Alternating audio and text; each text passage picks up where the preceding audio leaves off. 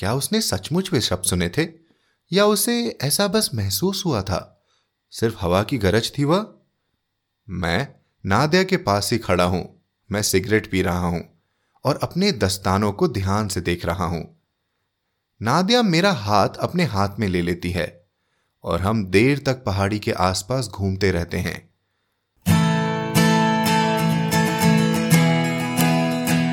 आप सुन रहे हैं कहानी जानी अनजानी, पीयूष अग्रवाल के साथ।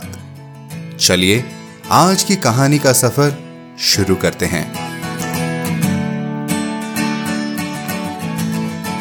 नमस्कार दोस्तों, कैसे हैं आप लोग? आशा है आप सब इस मुश्किल घड़ी में अपना धीरज, अपनी सेहत और सबसे ज़रूरी अपना विश्वास बनाए रखे हैं। ये दौर ही कुछ ऐसा चला है पता नहीं कि दूर तलक जाएगा कि यहीं थम जाएगा। पर इस दौर में अगर हम एक दूसरे का साथ देते रहें तो वक्त कुछ अच्छा कट जाए।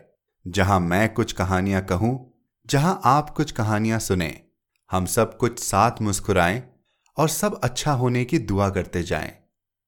मैं पीयूष अग्रवाल, एक अरसे के बाद एक बार फिर हाजिर हूँ कहानियों का सिलसिला लेकर, जो अब टूटेगा नहीं। जी हाँ कहानी जानी अनजानी का साथ अब आपके साथ रहेगा। मैं मिलता रहूँगा आप सबसे। आपका दोस्त बनकर हर शुक्रवार को एक नई कहानी के साथ। बस आप यूँ ही बने रहिए और अपने प्यारे ईमेल मैसेजेस मुझे भेजते रहिए। तो बिना और किसी विलंब के चलिए बढ़ते हैं हमारी कहानी की ओर। जिस कहानी की झलक आपने शुरुआत में सुनी, उसे लिखा है एक रूसी लेखक, एंटोन चेकॉव ने, और उसका हिंदी में अनुवाद किया गया है। इस कहानी में एक मासूमियत के साथ और कई भाव छिपे हैं। मैं उम्मीद करता हूँ कि आपको इसे सुनने में उतना ही मज़ा आएगा, जितना मुझे सुनाने में आया।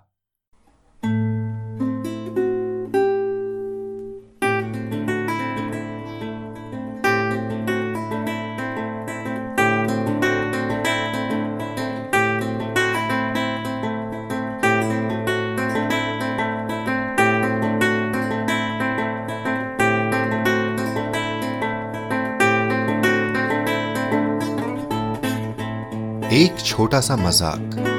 लेखक एंटन चेकॉव अनुवाद अनिल चंद विजय सर्दियों की खूबसूरत दोपहर। सर्दी बहुत तेज है। नादिया ने मेरी बाह पकड़ रखी है। उसके घुंघराले बालों में बर्फ़ इस तरह जम गई है कि वे चांदनी की तरह झलकने लगे हैं। होठों के ऊपर भी बर्फ़ की एक लकीर सी दिखाई देने लगी है। हम एक पहाड़ी पर खड़े हुए हैं। हमारे पैरों के नीचे मैदान पर एक ढलान पसरी हुई है, जिसमें सूरज की रोशनी ऐसे चमक रही है, जैसे उसकी परछाई शीशे में पड़ रही हो। हमारे पैरों के पास ही एक स्लेज पड़ी हुई है, जिसकी गद्दी पर लाल कपड़ा लगा हुआ है। चलो नादिया, एक बार फिसलें मैंने नादिया से कहा। सिर्फ़ एक बार। अरे घबराओ नहीं, हमें कुछ नहीं होगा। हम ठीक ठाक नीचे पहुँच जाएँगे।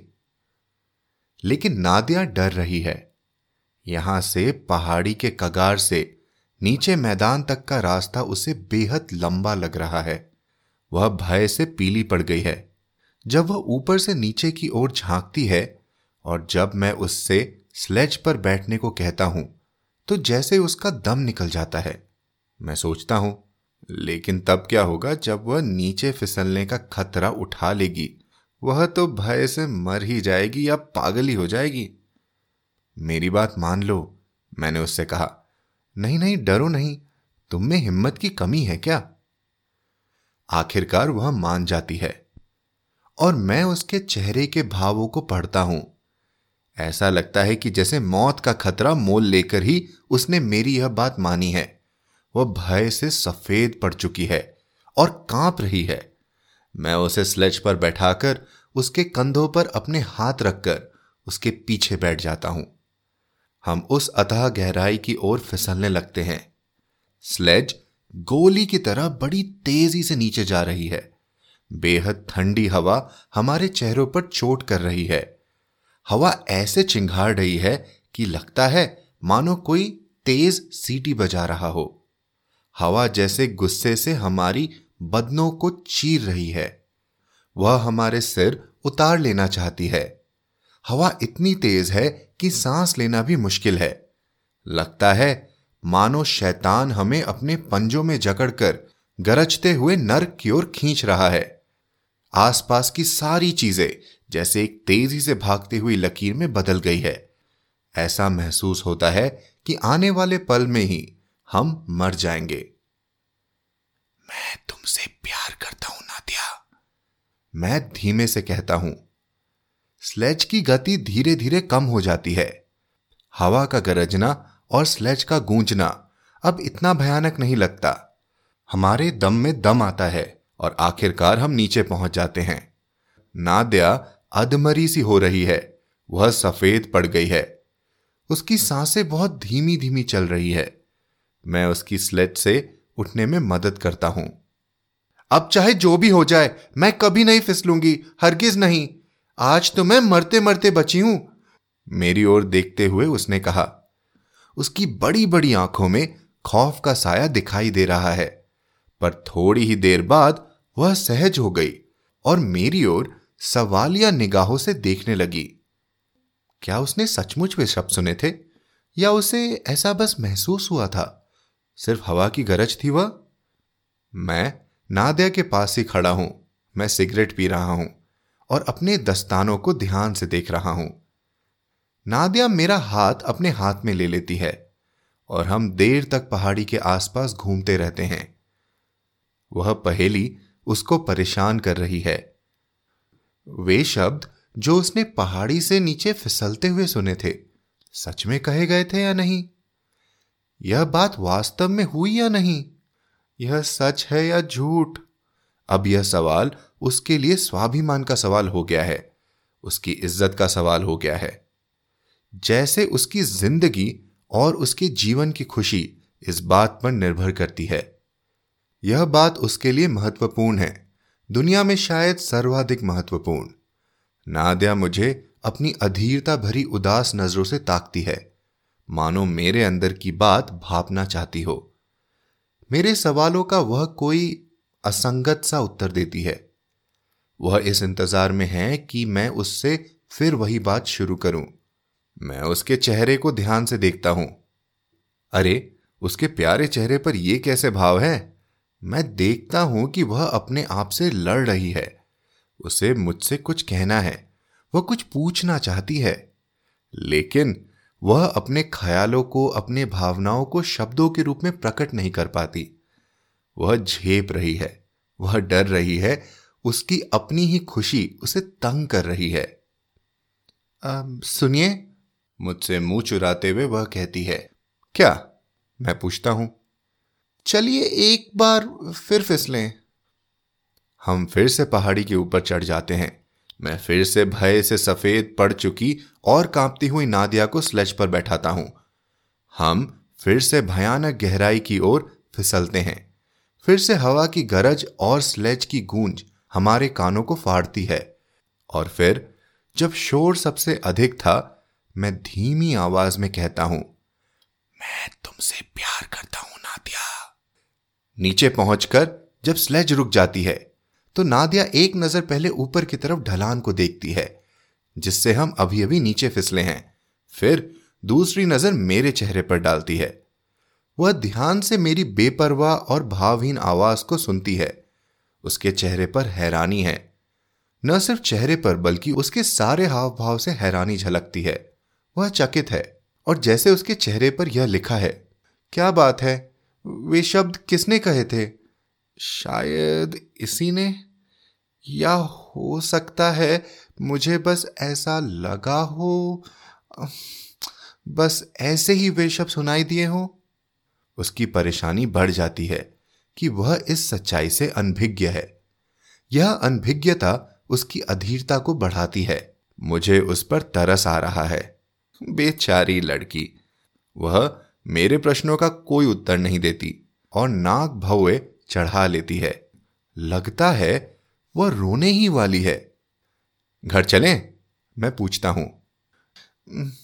लेकिन मुझे मुझे तो यहाँ फिसलने में खूब मज़ा आ रहा है। वह शर्म से लाल होकर कहती है और फिर मुझसे अनुरोध करती है। और क्यों ना हम एक बार फिर फिसलें? हम्म तो उसे यह फिसलना अच्छा लगता है। पर स्लेज पर बैठते हुए तो वह पहले की तरह ही भय से सफ़ेद दिखाई दे रही है और काँप रही है। उसे सांस लेना भी मुश्किल हो रहा है। लेकिन मैं अपने होठों को रुमाल से पोछकर धीरे से खांसता हूँ और जब फिर से नीचे फिसलते हुए हम आधे रास्ते में पहुँच जाते हैं तो मैं एक बार फिर कहता हूँ, मैं तुमसे प्यार करता हूँ। और यह पहेली पहेली ही रह जाती है। नादिया चुप रहती है, वह कुछ सोचती है। मैं उसे उसके घर तक छोड़ने जाता हूँ। वह धीमे धीमे कदमों से चल रही है और इंतज़ार कर रही है कि शायद मैं उससे कुछ कहूँगा। मैं यह नोट करता हूँ कि उसका दिल कैसे तड़प रहा है, लेकिन वह चुप रहने की कोशिश कर रही है और अपने मन की बात को अपने दिल में ही रखे हुए है। शायद वह सोच रही है। दूसरे दिन मुझे उसका एक रुक्का मिलता है। आज जब आप पहाड़ी पर फिसलने के लिए जाएँ तो मुझे अपने साथ ले लें, नाद्या। उस दिन से हम दोनों रोज फिसलने के लिए पहाड़ी पर जाते हैं और स्लेज पर नीचे फिसलते हुए हर बार मैं धीमी आवाज़ में वे ही शब्द कहता हूँ, मैं तुमसे प्यार करता हूँ, नादिया। जल्दी ही नादिया को इन शब्दों का नशा सा हो जाता है। वैसा ही नशा जैसा शराब या मॉर्फिन का नशा होता है। वह अब इन शब्दों की खुमारी में रहने लगी है। हालाँकि उसे पहाड़ी से नीचे फिसलने में पहले की तरह डर लगता है, लेकिन अब भय और खतरा मोहब्बत से भरे उन शब्दों में एक नया स्वाद पैदा करते हैं, जो पहले की तरह उसके लिए एक पहेली बने हुए हैं और उसके दिल को तड़पाते हैं। उसका शक हम दो ही लोगों पर हैं, मुझ पर और हवा पर? हम दोनों में से कौन उसके सामने अपनी भावना का इजहार करता है? उसे नहीं पता। पर अब उसे इससे कोई फ़र्क नहीं पड़ता। शराब चाहे किसी भी बर्तन में क्यों ना पी जाए, नशा तो वह उतना ही देती है। अचानक एक दिन दोपहर के समय मैं अकेला ही उस पहाड़ी पर जा पहुँचा। भीड़ के पीछे से मैंने देखा कि नादिया उस ढलान के पास खड़ी है। उसकी आँखें मुझे ही तलाश रही है। फिर वह धीरे धीरे पहाड़ी पर चढ़ने लगती है। अकेले फिसलने में हालाँकि उसे डर लगता है, बहुत ज़्यादा डर।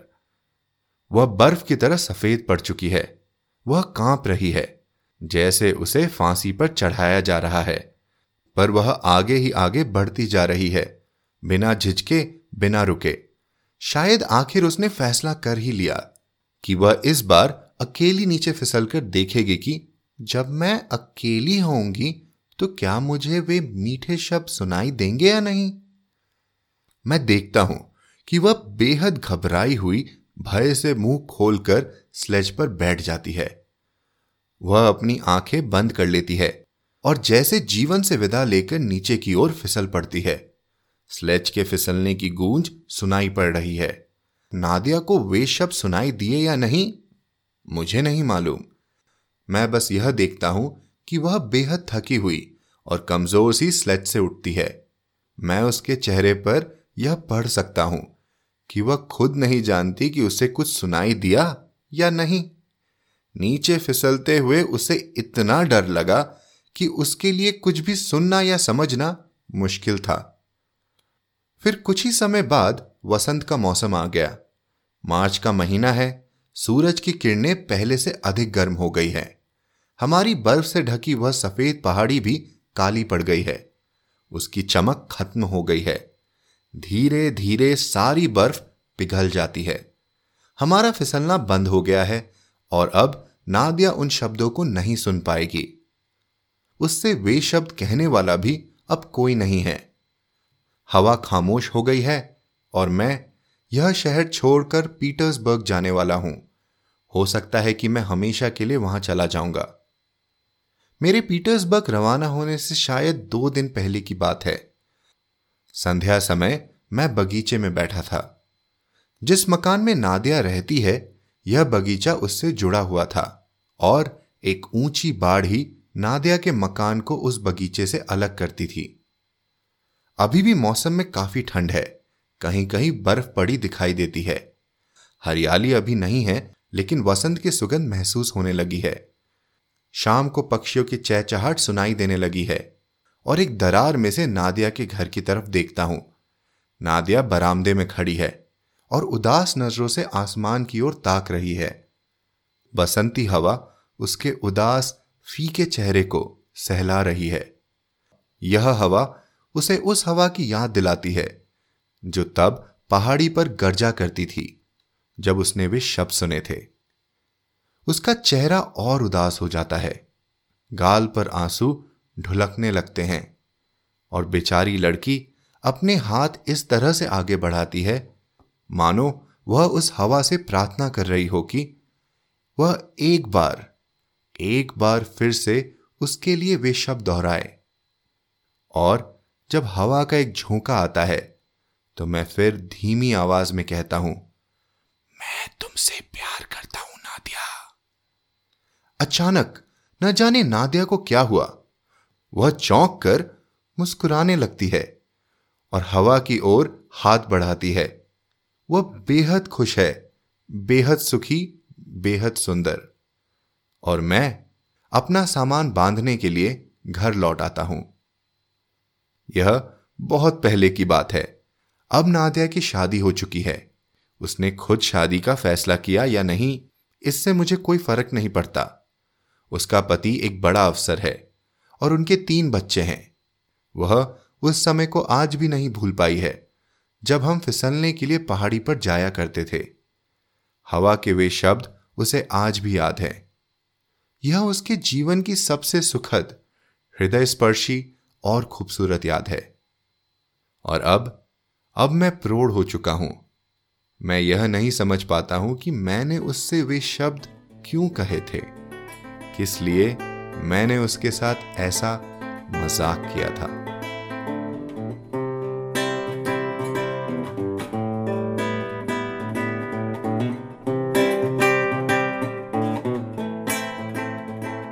तो ये थी आज की कहानी। कैसी लगी?